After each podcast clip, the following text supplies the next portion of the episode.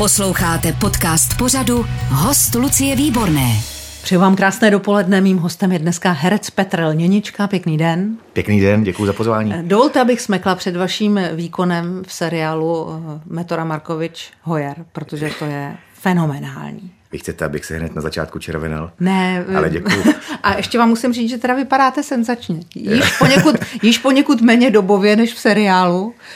O kolik kilo jste zhubil?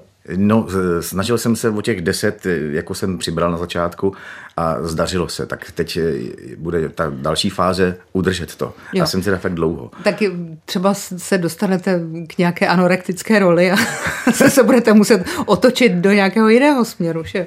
Zkusím to. Jsem s tím a uvidíme, jak to dopadne. Roli legendárního Jiřího Markoviče, vyšetřovatele prvního oddělení pražské kriminálky, vám nabídli rovnou, anebo jste musel na casting, Petře? Musel jsem na casting, na kamerové zkoušky. Tady bych chtěl určitě poděkovat castingové režisérce Gábině Dorantový, která mě prej někde práskla a, a doporučila mě, abych, abych se tam dostal.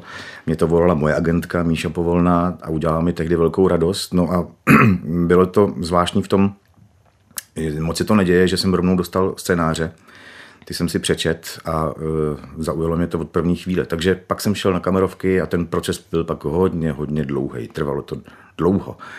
Dlouho je, je co v tom čekání na roli? Třeba týdny? No měsíc a půl si myslím úplně, než zazvonil potom ten telefon, eh, kdy mi to, a myslím, že to byla zase Gábina Dorantová, no, tak to jsem mi pak slyšel ještě radši.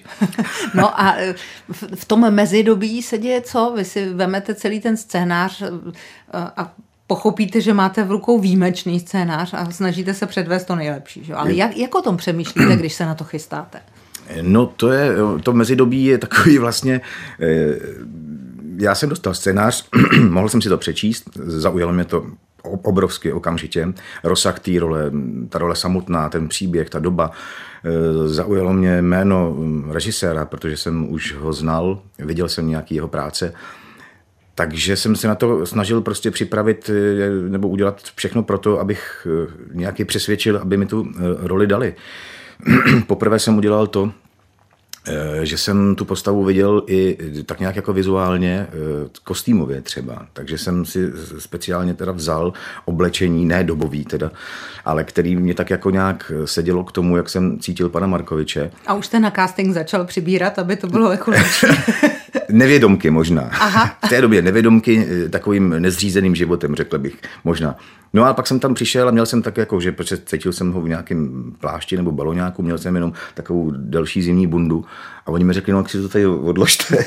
A to jsem nechtěl, takže jsem potom přímo teda je přemluvil, abych mohl vejít do té místnosti, kde se ty kamerovky konaly a tam jsem si teprve tu bundu jako sundal. Protože už jste počítal s tím, že ten první dojem, vy jste prostě chtěl, aby vešel Markovič. A, ano, tak jsem to jako bych chtěl. No. Oni mi potom říkali, že eh, to bylo hezký, Jarda Hruška mě to několikrát připomněl, že eh, to bylo úžasné, že když jsem přišel poprvé na kamerovky, tak oni říkali, no to je přesně, to by mohl být Markovič. A problém byl v tom, když jsem začal hrát. Tak. Eh, kolikrát, protože eh, pro ty, kteří eh, nevědí, tak slavný kriminalista byl 630 let u policie, 13 let šéfoval pražské Mordpartě a mm, Hoyer byl vlastně jeden z nejslavnějších případů masového vraha, poněkud nedovy, nedovy vyrutého, pardon, chlapce, což ovšem jaksi neumlouvá zločiny, které udělal, ale um, mě zajímá, kolikrát jste si při tom hraní musel říkat, že to je jenom jako? Dost často. Eh, ono to bylo takový sugestivní docela. Eh, my jsme mohli, mohli nahlídnout i do eh, originálů spisů policejních, to jsme měli dovolený. Takže vy jste viděl i fotografie? Ano, viděl jsem i fotografie a mohl jsem si tam i hledat to přečíst. A no, to člověka samozřejmě zasáhne a nějak o tom přemýšlí ale na druhou stranu je to prostě pro mě jenom eh, profesní záležitost, mm-hmm. je, to, je to práce a na druhé straně byl úžasný kolega Petě Uhlík, který ho teda perfektně stvárnil tohle toho člověka, o kterém ani se moc bavit nechci, protože nějak nechci adorovat tohleto zlo, který, který bylo. E, takže jsem si na to samozřejmě mohl i zapomenout. Ale přiznám se, občas mi to dalo hodně práce, abych na to zapomněl. Já jsem viděla všechno díky jaksi blahosklonosti produkce. Vy už taky vy jste viděl poslední dva díly včera? No, já jsem měl strach, že mi prozradíte, jak to dopadne, tak jsem to včera nakoukal taky. A jak to dopadne? Vezmou se. no dobře, ale vy jste se na to díval s rodinou Markovičů, že? Ano. Mě... A to, to teda to bych byla trochu nervózní. No, ne, já jsem byl hodně nervózní, ale ne už včera. Eh, byl jsem hodně nervózní eh, při prvním setkání s Markovičovými, tedy po, po tom výsledku vlastně při promítání prvního a druhého dílu. Tam jsem byl nervózní skutečně velmi. A e, dopadlo to tak, jak to dopadlo a došlo tam k takovému uvolnění, pak už jsem vůbec neměl žádnou trému na premiéře se jít podívat, tedy nedíval jsem se přímo v kině, to ne, ale e, pak už to bylo jako v pohodě a potom, když jsme viděli s Markovičovým třetí a čtvrtý díl, tak už to mělo takovou jako atmosféru uvolněnou a včera už to bylo vyloženě, řekl bych, přátelský. Takže a byli spokojeni nebo říkali něco?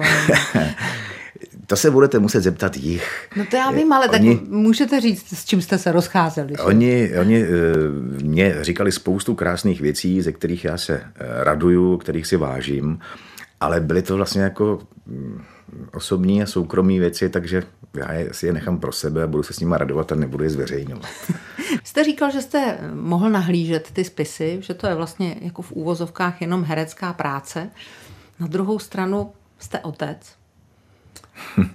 Nevím, jak moc vlastně si člověk v takovouhle chvíli může říkat, že to je jenom herecká práce. Musí. Musí si to říkat, protože jinak by se zbláznil. Eh, Tam jsou situace, které se týkají dětí. Že? Eh, jsou, já, my se vidíme takhle, kdy diváci viděli teprve druhý díl, tak eh, já jsem to asi hrozně brzo, ale nechci prozrazovat, protože já bych chtěl, aby, ty, aby všichni diváci byli překvapení, co je ještě čeká a tak dále. Ale v, můžu uvíct konkrétní případ. Hned v prvním díle, v úvodní sekvenci, jde o děti. Je to velice silný a ne, ne, ne, nepěkný. A to jsme točili, byla to nočka, eh, někdy, já nevím, od, dejme tomu, od sedmi večer do sedmi do rána. A já jsem tehdy eh, to musel s hlídáním udělat tak, že prostě jsem to hlídání neměl. A mýmu synovi, kterýmu v té době bylo už vlastně jedenáct, tak jsem si řekl, že to prostě vydrží a bude doma sám, protože bude spát. A ráno ho dám do školy. No a teď jsem přijel na to místo a tam byly už ty vol, volhy a ty modrý majáky a pak uh, jsme točili o tom, o čem jsme točili a já jsem to měl přečtený. A viděl jste fotky a, ze spisu? A viděl jsem fotky a uh, celou noc jsem myslel na to, že ten můj syn je tam doma. No. Tak to nebylo příjemný. E, je to dobovka? Jak se vám hrálo v kulisách toho, co si můžete ještě pamatovat? Co nosili vaši rodiče v podstatě? já vlastně nevím, jestli... Já, já, Vnímal jste to nebo vůbec? Vnímal, protože eh, v úvodní sekvenci je datum, je to, je to, jsou to tři dny předtím, než jsem se narodil, jo. Takže, takže tu dobu nějak jsem vnímal, ale tak mě bylo, prostě jsem byl novorozeně, takže já jsem to jako takhle vizuálně neměl spojený. Ale byla to jedna z věcí, která mě velmi pomáhala pro to uchopit tu, tu roli. Tak ten kostým byl pro mě opravdu jako důležitý a, a uh, pomáhalo mi to. No. A myslím, že jsou i pěkný ty kostýmy. Teda. Vy asi nekouříte, že ne? Ne. Markovič hulí v jednom jo. kuse, že jo? Jo, takhle já myslím, že si chcete skočit na cigáru. Ne, tak... ne, já věřím tomu, že byste to tady zastal. Jo? To, potom nemám vůbec žádnou, žádnou pochybnost, ale, ale jenom je to těžké, když vlastně v každém záběru téměř ta postava pořád kouří. Byla to jedna eh, z těch věcí, které utvářely tu postavu. No, jak už jsem mluvil o kostýmu a o těch dalších věcech, o nějakém fyzičnu a, a vnitřku, tak eh, to cigáro prostě k panu Markovičovi patří. Já jsem to věděl od začátku. A tak jsem si to prostě jenom chtěl naučit, a aby to, aby to vypadalo tak, jako že, že mi to chutná. Zkoušeli jsme chvíli nějaký eh, jakože zdraví cigarety. Mm-hmm. Ty jsme brzo opustili, protože byly k ničemu, nevypadaly dobře. No takže prostě, prostě ráno jsem přišel a zapalil jsem si rovnou v prvním záběru a večer jsem to zase típnul a šel jsem domů na chvíli. Měl jste nějakého psychologa k ruce, nebo jste si tu roli vyloženě pitval sám? Psychologa jsem neměl, ale rozhodně jsem si tu roli nepitval sám. Tam eh, to začalo už to pitvání samozřejmě u toho scénáře, takže takže Jarda Hruška byl první patolog vlastně v tomhle bitvání a pak nejvíc s režisérem s Pavlem Soukupem. Tak to byla nej, nej, největší díl té práce na té hmm. postavě má samozřejmě Pavel. Kdybyste měl vlastně říct lidem, kteří nevědí, kdo byl Jiří Markovič, eh, čím byla ta jeho metoda tak specifická?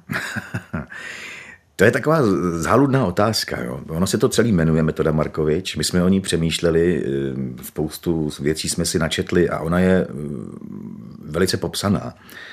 Ale pro mě, a jsem rád teda, že to, to byl takový, takový, taková společná myšlenka, i s, vlastně s Pavlem jsme se na tom shodli, že pro mě to nejdůležitější je něco nepopsatelného.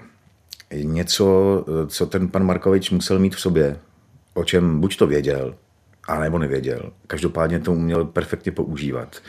Něco, co se asi nedá eh, ovlivnit, něco, co by jsme chtěli napodobit a neměli jsme to v sobě, tak by nefungovalo. Nějaká ta jeho vlídnost, to, že se mu ty lidi svěřovali a tak dál. Takže já jsem spíš přemýšlel tímhle směrem, jak to, jak to eh, znázornit tuhle ne, nepopsatelnost No jinak samozřejmě si můžete přečíst v každém článku, je ta metoda popsaná, že byl prostě hodnej na ty gaunery a oni ho měli rádi, tak, tak se mu svěřovali. No ale myslím, že je to v něčem hlubším ještě, něčem mezi nebem a zemí. Dalo by se to popsat, abychom se tomu alespoň trochu přiblížili jako empatie? To je přesně to slovíčko. Empatie. Já nevím, no, jestli prostě to tak je, ale zajímalo mě, co si myslíte vy. Jste empatik? Osobně. To by měli říct jiní. Já eh, doufám a věřím, že ano. Mm. Ne, protože jsem vzpomínala na naše první setkání a tak jsem si říkala, jo, tomu se ten Markovič bude hrát dobře. Měla jsem taky ten je. dojem. Jak těžké je sehrát vlastně tu opačnou stranu uh, Hojera, Ladislava Hojera, vlastně recidivistu, zločince, vraha, to, co hraje Petr Uhlík. No to musí být nesmírně těžký, ale to já vlastně vůbec nevím, jak to je těžký. To já se... myslím, že víte, protože já jsem se dívala do vaší divadelní historie, tak v inscenaci Helverova noc jste v divadle hrál retardovaného ano, chlapce. Ano. A pozor, kritiky píší, stvárnil ho nebývale sugestivně až smrazící věrohodností. Aha. Vidíte. To je hezký. Takže musíte vědět, jak je to těžké. No to byl mentální, jako, nebo, nebo mentálně postižený eh, člověk. Eh, já tady eh, u toho Hojera to byl prostě ještě taky navíc zlej člověk, když to řeknu takhle. Tak to nevím, to se musí hrát ještě hůř, ale mm, měl jsem v disku Roberta Cuka jsem hrál, takže nějakýho vraha taky už tam mám, ale to je, no, Helverova noc, to bylo, to bylo, to bylo těžký. Tam jsem asi si poprvé, už je to strašně dávno, když jsme to eh, zkoušeli v celetný, tak tam jsem si poprvé uh, osahal to, že uh, tu postavu si musí člověk nějak jako pustit víc dovnitř a, a být v ní nějaký čas a naučit se jí potom taky potom představení jako opustit, eh, poslat ji na chvilku ven, protože uh, mohla by tam zůstat a zakořenit se. Mm-hmm. No já právě si říkám, že ten pan Markovič, jak si je tam na té dobré straně a kolega Petr Uhlík prostě sehrál zlo s takovou vlastně až naivní chlapeckou tváří, mm. když to mm. řeknu, tak jsem se chtěla zeptat, jak vlastně je to těžké to za sebe nějak sundat potom. Eh, Peťovi se to podařilo to ze sebe sundat, ale myslím, že to měl ještě mnohem a mnohem těžší, eh, možná než já. I mě, přiznám se, eh, trvalo v tomhle, v tomhle projektu trošičku díl, než jsem se pana Markoviče v sobě zbavil. Mm-hmm. Nebo takového toho i nánosu, který zřejmě i on musel si v sobě níst a musel ho ovlivňovat. Čeho jste se zbavoval? No tak zbavoval jsem se přebytečných kil. To, to, o tom jsme mluvili. Eh, dlouho a dlouho jsem se zbavoval obarvených vlasů. To mě ku, no, podivu, to, to mě ku podivu velice zaměstnalo i jako psychicky. Dívat se to bylo zvláštní. Dívat se na sebe do zrcadla a vidět tam furt někoho jiného není příjemný po nějakém čase. Mm-hmm. A navíc, když víte, že to je prostě jenom nesmejete, jo? že to bude trvat minimálně ještě půl roku, než, než to, se to byl zbavíte. prostě standardní účes, včetně kotlet, s kterým ano. jste v této ano. světle hnědé barvě, když to řeknu tak ano, jemně. Jo. Tak to jsem tak, no, takže to, to, toho jsem se musel zbavit. No a potom takového toho no, já nevím, takový, já to zase asi neumím úplně popsat, no, něco jako v sobě, přemýšlení o těch vošklivých věcech, které se dějou lidem, ehm, o tom, co to znamená pro pro různě ty lidi, jak to na ně dopadá a tak dále, tak jsem potom hodně chodil, šel jsem na sněžku, a zkusil jsem to jako rozchodit vlastně, no. Jasně. S empatí se žije těžko. Ostatně, co vám budu vyprávět? Vy to rozcházíte denně, že? Jo, jo, jo. Posloucháte podcast Host Lucie Výborné. Herec Petr Lněnička je dneska mým hostem. Trošičku se během zpráv tady ve studiu ošíval, protože sám sebe slyšel jako staniční hlas Českého rozhlasu. Bylo to zvláštní. Můžu možná posluchačům teď prozradit, že jsem měl teď možnost vidět a slyšet, jak se dělají zprávy naživo. Tady přišla kolegyně, seděla vedle Aha. mě a do toho se pouštěl potom ty jingly s tím mým hlasem, takže já jsem mlčel a přitom mluvil, tak bylo to zvláštní. Já jsem se na vás bedlivě dívala, byl jste poněkud zmaten. Eh, já bych chtěla říct, že jste nejenom hlasem eh, stanice Radiožurnál, ale jste eh, dobře obsazovaným hlasem českého rozhlasu. Tak, a taky jste držitelem rozhlasové tálie za rok 2017 a to za výkon v rozhlasové hře 451 stupňů Fahrenheita. Zní to asi takhle. Pojďte se podívat. Ono je má úplně všude. Takže, tohle nemá smysl likvidovat postupně. Spálíme to i s barákem. Všechno najednou. Hlavou vzhůru, pane Ridley. Paní, rozuměla jste? Váš dům se bude likvidovat. Musíte ho okamžitě opustit. Nikam nepůjdu. Pojďte se mnou. Nepůjdu, ale jste hodný. Prosím. Ne! Něco vám dám. Dáte mi to venku, pojďte prosím. Vemte sebou tuhle knížku. Schovejte ji pod kombinézu. Musíme ven. Ta žena včera se radši nechala spálit, než aby opustila svoje knížky. Že byla šílená. Ne, ne, ne. Byla jenom jiná, než jsme my. Já nechápu, proč o tom musíš pořád mluvit. Nad hlavou ti lítají stíhačky. Ty nechceš vědět proč? To ví každý. Bude válka. A proč by měla být? Petr Lněnička, tak s jakým úžasem jste poslouchal tohle? Byl jsem asi mladší, co? no, to v tomhle případě, co se týče výkonu, asi nehraje žádnou roli. Na co jste myslel? Na ty, na ty jako prožitky, které jsem, jako vzpomínal jsem, jak jsme byli v tom studiu a, a tak dál, no to je milý takový.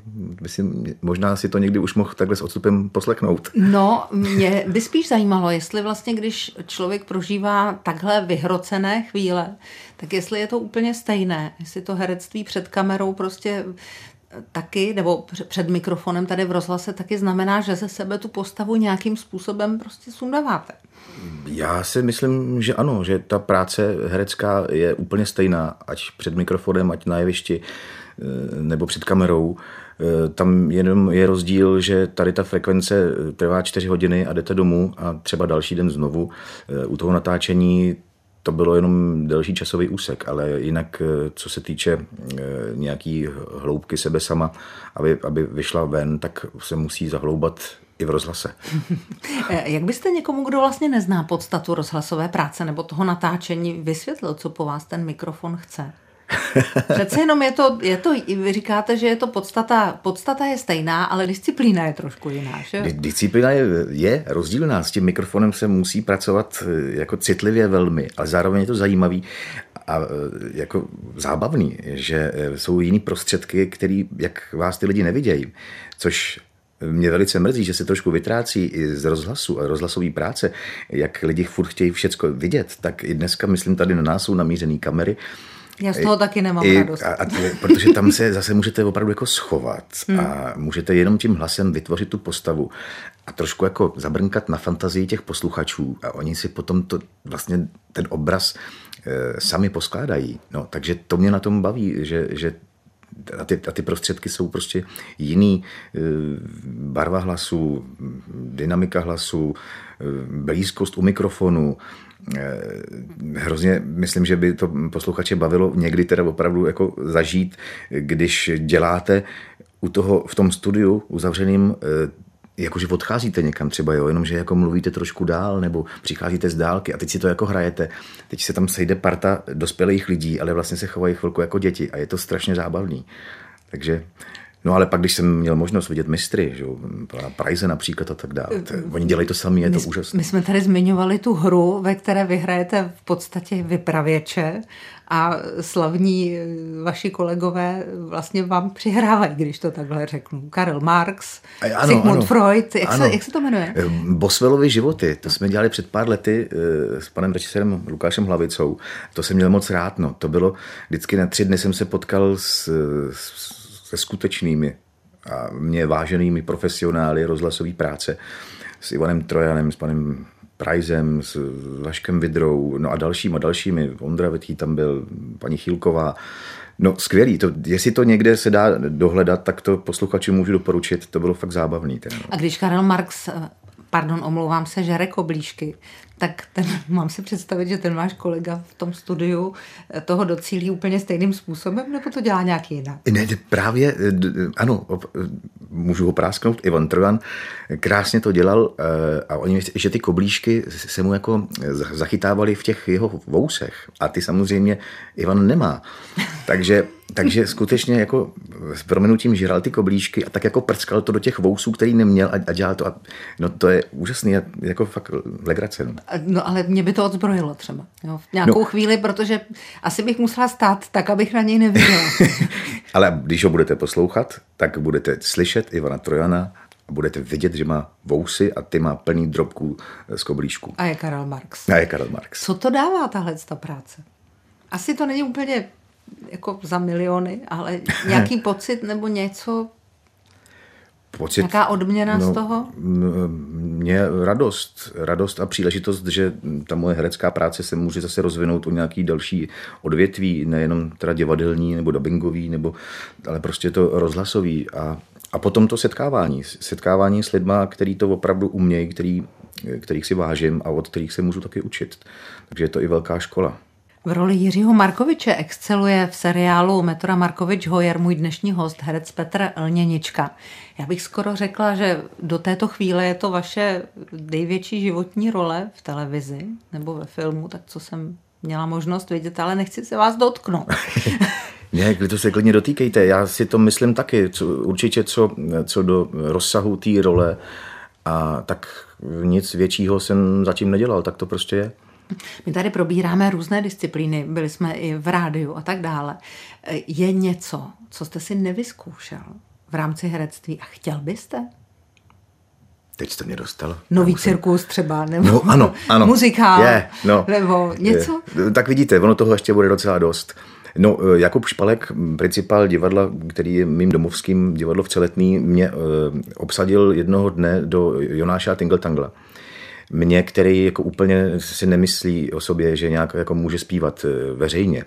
A e, udělal to takovou lstí, e, že mi jako řekl, že tam něco zaspíváš s někým a jinak vlastně tam budeš mluvit. No a dopadlo to tak, že nakonec tam zpívám 15 písniček e, víceméně sám skoro, až pak se naštěstí přidají kolegyně, který to umějí. No a tak, takže vlastně A tohle to, jsem si pardon, a vyzkoušel. je to, je to Jonáš a Tingle Tangle, jak ho znám ze semaforu? Je to, no, to se přijďte podívat a budu velmi potěšen a myslím, že Jakub Špalek taky, když si přesně tohle to budete myslet, až budete odcházet, protože eh, má to podtitul Úctivý remake a snažili jsme se skutečně to zrekonstruovat tak, jak to tehdy bylo. Mhm. Jaký jste tanečník třeba? Tanečník. Já nevím, já, to, zk- já tak zkoumám všechny ty herecké disciplíny. Eh, Teď, jestli poslouchá moje děvče, tak by vám asi řeklo něco jiného, nebo já nevím. Eh, Nejsem úplně milovník tance, mm-hmm. nicméně už jsem si to taky vyzkoušel a ně, ně, něco snad i možná umím. No, vy jste si vyzkoušel taky žánr, který je na divadle poměrně těžký, nebo možná jako jeden z nejtěžších, ale nemohu to říct jako neherečka, a to je monodrama. Baterka Miky, Ano, to je... uvidím, Je. uvidím ho ještě někdy. Neuvidíte. To už, to už eh, mělo derniéru dávno, leda bych to nějak zkusil oprášit. To jsem si velice rád vyzkoušel, já, bylo to velice pro mě cený, eh, rád jsem na tom pracoval s mým spolužákem, který to hercem, který to ale režíroval, s Lukášem Júzou.